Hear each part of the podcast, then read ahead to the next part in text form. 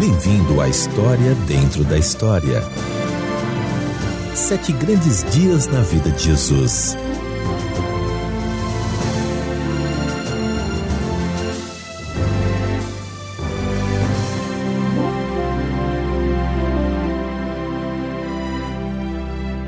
Como é possível selecionar apenas sete?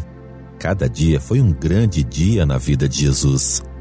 Foi um grande dia em sua vida quando, como um garoto de 12 anos, ele impressionou os mestres no templo com seu conhecimento da palavra de Deus. Seu ministério público durou cerca de três anos e meio. Cada dia desse ministério foi um grande dia. Foi um grande dia quando ele estendeu a mão e tocou num leproso e o pobre homem foi curado instantaneamente. Foi um grande dia quando ele se sentou junto a um poço e disse a uma mulher cansada como ela poderia receber a vida eterna. Foi um grande dia quando ele deu ordens ao vento e às ondas, e uma tempestade furiosa no mar tornou-se tão calma e tranquila como um cãozinho adormecido. Foi um grande dia quando ele pegou o pacote com o almoço de um menino e alimentou mais de cinco mil pessoas. Jesus ensinava ao povo constantemente. Ele ensinava nas sinagogas, à beira-mar, nas praças e no templo. Todos esses dias de ensinos foram grandes dias. Selecionamos um desses dias para o nosso drama. Certo dia, em uma encosta na Galileia, com vista para o belo mar da Galileia, Jesus ensinou uma grande multidão no que chamamos de Sermão do Monte. Ouça agora o drama Os Dias dos Ensinos de Jesus. Nenhum homem jamais falou como este homem. O que será que eu fiz para merecer todas as coisas ruins que têm acontecido comigo, Sara? Eu gostaria de poder responder às suas perguntas, Joana, mas não posso. Por que os homens tratam as mulheres como se fossem objetos que podem ser jogados fora? O que nós já fizemos para merecer isso? Nossos anciãos nos dizem que Deus prefere os homens, que os, os homens são superiores às mulheres e que devem nos dominar. Eles nos jogam por aí como trapos imundos, como se fôssemos menos que humanas e não tivéssemos nenhum sentimento. Nós somos propriedade deles para fazer o que eles desejam. Nossos pais nos venderam como escravas por meio do dote que foi pago antes de nos casarmos. Mas por que meu pai me virou as costas quando eu precisei dele? Olha, provavelmente seu orgulho foi ferido porque sua filha teve um filho e o pai da criança a abandonou. Pensei que as famílias deviam cuidar umas das outras, mas não houve compaixão ali. Ah, a vida simplesmente não é justa. Eu amava tanto meu filho. Ele era a minha vida. Por que ele tinha de ficar doente e morrer? Isso não faz sentido e definitivamente não é justo. Obrigada por ouvir tantas vezes minhas perguntas. Ah, você tem sido uma verdadeira amiga para mim. Depois que meu marido morreu, fiquei sem saber o que fazer. Então fiquei doente e estou sofrendo há tantos anos. Você me acolheu e cuidou muito bem de mim. Muito obrigada, amiga. Por favor, me perdoa. Esqueci que você também tem os seus problemas. É, está tudo bem. Para que servem as amigas, não? Puxa, como eu gostaria que você pudesse ser curada e liberta de toda essa dor. Não se preocupe comigo. Sua dor é muito mais profunda do que a minha. Nossa, Está ficando tarde. Preciso correr até o mercado e comprar algo para comermos. Voltarei rapidinho.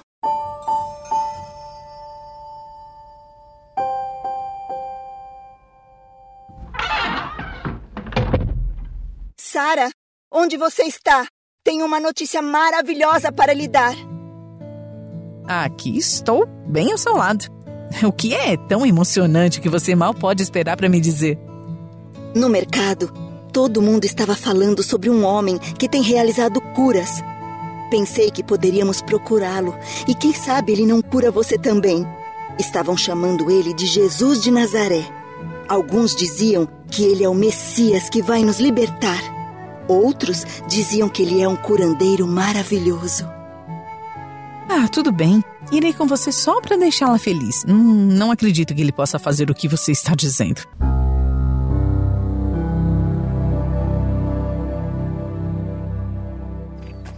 Vamos, Sara. Mal posso esperar para conhecer o homem. Espera de verdade que você não fique desapontada. Nossa, Joana, olha que multidão! Nunca vi tanta gente em um só lugar em toda a minha vida. Esse é um grande sinal. A popularidade dele cresce à medida que ele fica mais conhecido. Vamos chegar mais perto. Aquele ali deve ser Jesus. Ele está curando as pessoas. Estou me perguntando que, que magia ou enganação ele usa para dar a aparência de cura. Eu acho que ele tem um espírito de Deus dentro dele. Ele não poderia curar as pessoas sem a ajuda de Deus.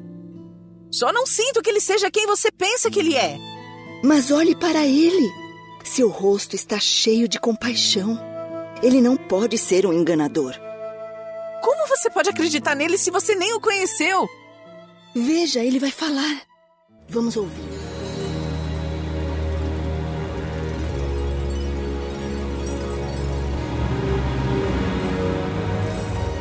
Obrigado por sintonizar. Você está ouvindo a história dentro da história. Nossa história continuará em poucos instantes. Joana e Sara têm seus problemas, problemas familiares, problemas físicos, tantos problemas. Elas se apoiaram uma na outra em busca de consolo, mas seus problemas continuaram. Joana ouviu sobre o Messias e seus poderes curadores. Sara está relutante em acreditar nos rumores que ouviu. Mesmo assim, ela viaja com Joana para ouvir Jesus ensinar. Ele será capaz de responder às perguntas delas e curar suas dores? Vamos voltar para nossa história.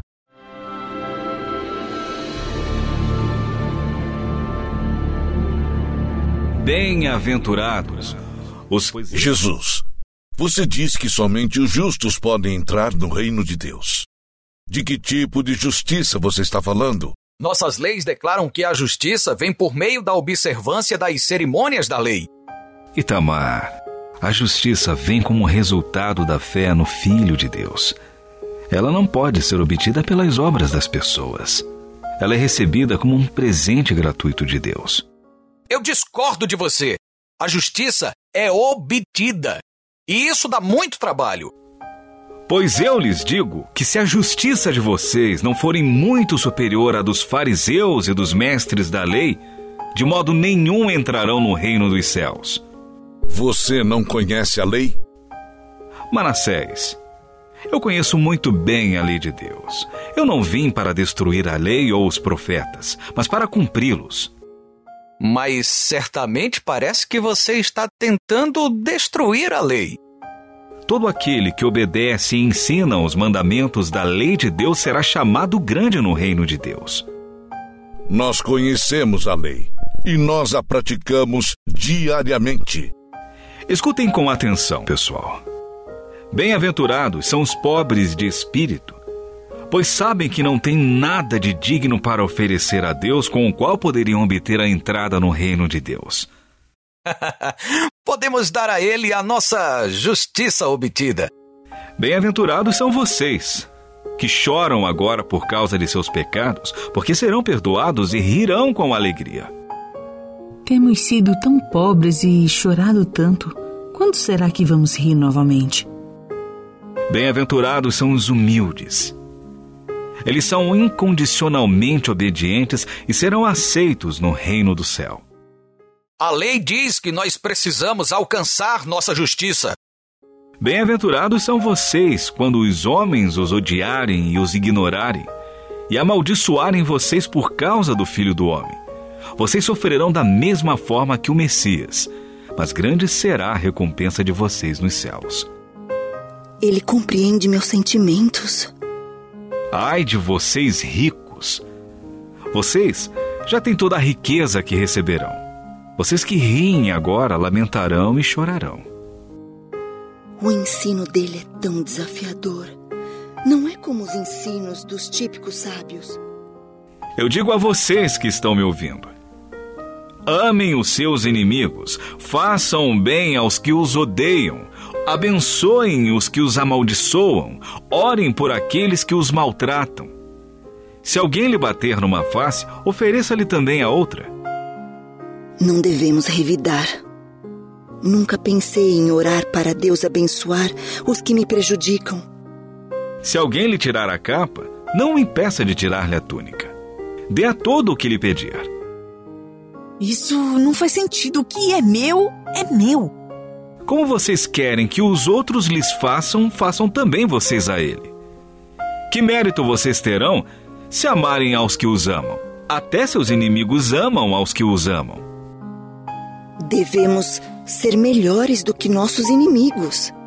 E que mérito terão se fizerem o bem àqueles que são bons para com vocês? Até os pecadores agem assim. Você acha que o povo vai aceitar os ensinamentos dele? E que mérito terão se emprestarem a pessoas de quem esperam devolução? Até os maus emprestam, esperando receber devolução integral. Que absurdo! Como esperar que alguém haja assim? Sara, você precisa ouvir com seu coração, não com sua cabeça. Amem os seus inimigos, façam-lhes o bem e emprestem a eles, sem esperar receber nada de volta. Então, a recompensa que terão será grande, vocês serão filhos do Altíssimo, porque Ele é bondoso para com os ingratos e maus. Sinto meus ressentimentos desaparecendo. Obrigada, Jesus. Você mudou minha vida para sempre. Sejam misericordiosos, assim como seu Pai Celestial. Não julguem e vocês não serão julgados. Não condenem e não serão condenados. Se perdoarem os outros, o Pai de vocês os perdoará. Isso é demais! Como posso perdoar? Deem, e lhes será dado. A conduta de vocês deve consistir em não simplesmente evitar fazer coisas ruins, mas em ativamente fazer coisas boas. Não tem nada a ver comigo, mas tudo a ver com ele. Ele é verdadeiramente o Messias. Estou muito feliz porque ele ajudou a aliviar a sua dor, mas a minha ainda está comigo. Ele está me ajudando e ele pode ajudar você também. Simplesmente confie nele. Bem-aventurados são os pacificadores, pois eles estão em paz com Deus. Eles levam a mensagem de paz para outras pessoas, para que elas possam ser trazidas para a harmonia com o Pai. Ó oh, Jesus, por favor, me perdoa. Não tenho sido uma pacificadora. Vocês são a luz do mundo que a luz de vocês brilhe diante dos homens, para que vejam as suas boas obras e glorifiquem ao Pai de vocês que está nos céus. Você disse que as boas obras não podem nos salvar. Então, por que se preocupar em fazê-las? Não pratiquem suas obras de justiça para serem vistas pelos outros como vocês, líderes, fazem. Pois se fizerem isso, seu Pai Celestial não os recompensará. Você diz que devemos deixar nossa luz brilhar. Então, diz que devemos manter nossas boas obras em segredo. O que é que você quer dizer? Quando você der esmola, não toque trombetas para anunciar o que você fez. Deus sabe o que você fez. Quando você orar, ore com sinceridade do fundo do seu coração. Você não precisa usar palavras complicadas para agradar a Deus. Ele conhece o seu coração e suas necessidades. Obrigada, Jesus, por ouvir as minhas orações. Não acumulem coisas caras que podem ser comidas pela traça, destruídas pela ferrugem ou roubadas por ladrões. Acumulem seus tesouros no céu, pois onde estiver o seu tesouro, aí também estará o seu coração. Ah, isso é fácil. Não, não temos nenhum tesouro terreno, nem dinheiro para comprar. Não se preocupem com o que vão vestir ou comer. Deus alimenta as aves e vocês têm muito mais valor do que elas. Ele veste os lírios em esplendor. Ele vestirá vocês também. Sara, nada que precisamos tem nos faltado. Não jurem por nada. Simplesmente deixem seu sim significar sim e seu não significar não. No reino, sua palavra deve ser seu compromisso. Você não precisa jurar. Nossa lei afirma: não quebre seu juramento. Não jurem por nada ou ninguém. Jurar por Deus é profanar seu nome. Você está se afastando cada vez mais da lei. Vocês têm muito a pensar sobre os ensinos de hoje. Vão para casa e continuaremos amanhã. Joana, parece que ele está vindo em nossa direção. Eu, eu não quero me encontrar com ele. Sim, ele está vindo em nossa direção. Simplesmente relaxe. Oh, mestre, obrigada. Você me libertou. Você tem sofrido muitas coisas ruins, Joana. Os homens têm sido muito cruéis com você. E você perdeu seu filho. Eu lamento muito. Você sabe tudo sobre mim. Como? O pai e eu guardamos você em nosso coração desde que você nasceu. Muitos fardos foram retirados de mim hoje. Irei servi-lo a partir de agora. Obrigado. E Sara, você também tem sofrido muito. Você tem sofrido com uma doença dolorosa e incurável durante grande parte de sua vida. Mas, mas como você sabe tudo isso sobre mim? E seu marido morreu. Sua vida tem sido difícil, mas você não está sozinha. O pai e eu sempre estivemos com você. Ai, Jesus, você realmente me conhece também. Você está curada de sua doença. Ah, Jesus, por favor, perdoe-me de todos os meus pecados. Eu, eu também vou me comprometer com você para sempre. Estamos todos agora na família de Deus. Manassés, precisamos voltar ao nosso plano. Ele precisa ser impedido antes que antes que ele engane mais pessoas.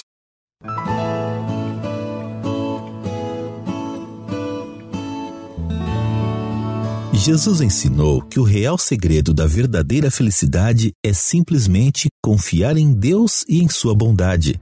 Ele disse: Portanto, não se preocupem dizendo que vamos comer, ou que vamos beber, ou o que vamos vestir, pois os pagãos é que correm atrás dessas coisas. Mas o Pai Celestial sabe que vocês precisam delas.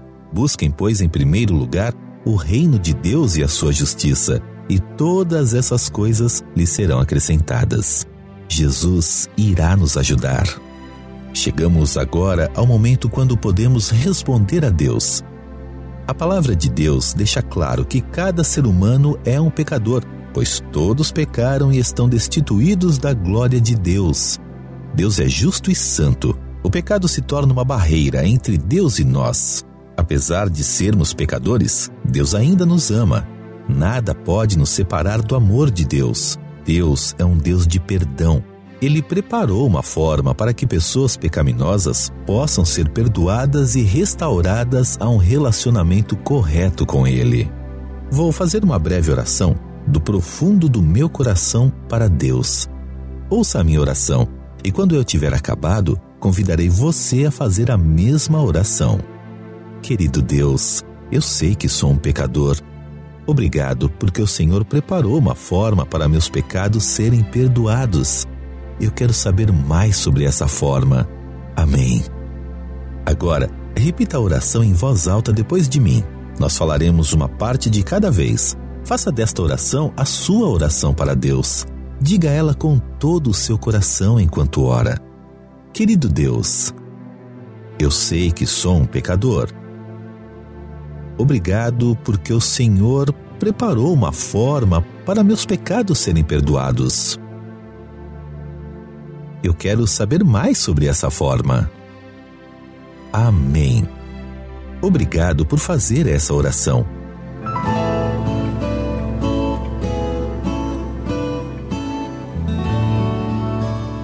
Por que as mulheres são tão frequentemente tratadas como pessoas de segunda classe?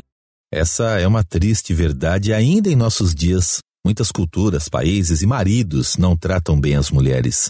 Elas são frequentemente reprimidas e rejeitadas pela sociedade. Esse tratamento das mulheres está errado e é contrário ao plano de Deus. Deus criou tanto o homem como a mulher. Ele os fez iguais. Eles têm papéis diferentes, mas são iguais aos olhos de Deus. Ele cuida e ama as mulheres tanto quanto ama os homens. O que exatamente é justiça? Justiça é literalmente estar justificado diante de Deus. É a fé e o compromisso com Deus. A justiça vem pela confiança em Jesus como Salvador.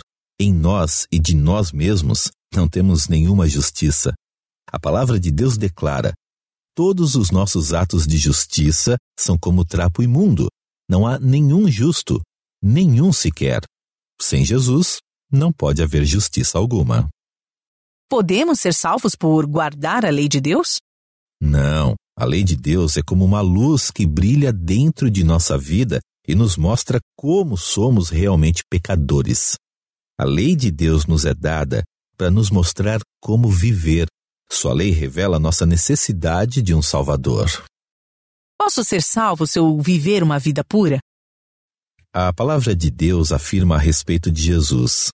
Ele nos salvou não por causa de atos de justiça por nós praticados, mas devido à sua misericórdia. Antes de mais nada, ninguém pode viver uma vida boa e pura o bastante para ser aceito por Deus no céu. Jesus morreu por nossos pecados, para que pudéssemos ser salvos. É errado ter dinheiro e riqueza? Não é errado ter dinheiro. Precisamos de dinheiro para viver. Mas é errado ficar tão envolvidos com o dinheiro que passamos a negligenciar coisas mais importantes. O dinheiro pode se tornar um Deus que as pessoas adoram. E isso com certeza é errado. A palavra de Deus diz: Pois o amor ao dinheiro é raiz de todos os males. Algumas pessoas, por cobiçarem o dinheiro, desviaram-se da fé e se atormentaram a si mesmas com muitos sofrimentos. Penso que é ridículo para uma pessoa amar seus inimigos. Nossos inimigos nos odeiam e tudo o que querem é nos prejudicar. Por que devemos amá-los? Se amarmos nossos inimigos e orarmos por eles, possivelmente poderemos ser usados por Deus para ajudá-los a vir para Jesus. Devemos viver do jeito de Deus, não do jeito do mundo. E o jeito de Deus é o de amar a todos. Quando Betsy e Corrie ten Boom estavam no campo de concentração nazista de Ravensbrück em 1944, elas oraram pelos guardas nazistas que as humilharam e olharam maliciosamente para seus corpos nus. Quando Jesus estava morrendo na cruz, ele orou pelos seus executores. Ele orou: Pai, perdoa-lhes, pois não sabem o que estão fazendo. Amar e orar por nossos inimigos é algo muito difícil de se fazer, mas é o jeito de Deus.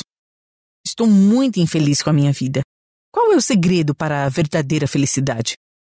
O caminho para a verdadeira felicidade é render nossa vida para Jesus e segui-lo. Devemos viver para Ele, não para nós mesmos. Devemos ler a palavra de Deus e conversar com Ele todos os dias. Minha vida está cheia de muitos problemas. O que posso fazer para que eles não controlem minha vida?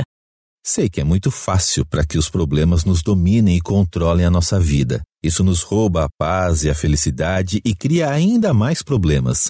Precisamos ir frequentemente até Deus em oração e pedir que Ele nos ajude. A palavra de Deus diz: lancem sobre Ele toda a sua ansiedade, porque Ele tem cuidado de vós. Eu tento fazer coisas boas e ajudar os outros. Por que isso não é suficiente para que eu conquiste meu caminho para a vida eterna? A vida eterna não é algo que possa ser obtido, é algo dado por Deus para aqueles que confiam em Jesus como Salvador. Certamente devemos fazer coisas boas e ajudar os outros, mas nossas obras nunca poderão perdoar os nossos pecados. Nossas obras nunca poderão obter para nós uma entrada no céu. A salvação e a vida eterna são um presente dado gratuitamente quando uma pessoa se arrepende de seus pecados e confia em Jesus.